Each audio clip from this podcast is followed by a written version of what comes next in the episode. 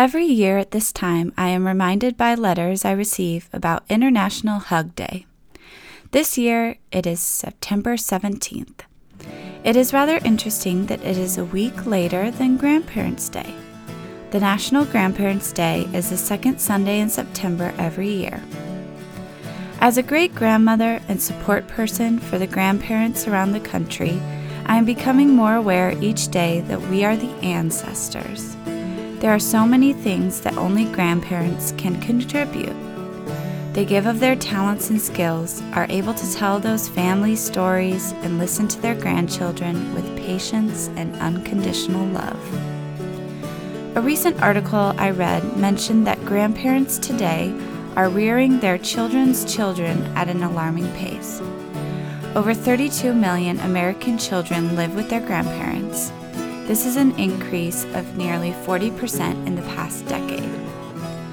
Other statistics mention that grandparents spend $30 billion annually on their grandchildren. This is through telephone calls, travel, restaurant meals, and gifts. Two thirds visit their grandchildren regularly, even those who don't live nearby.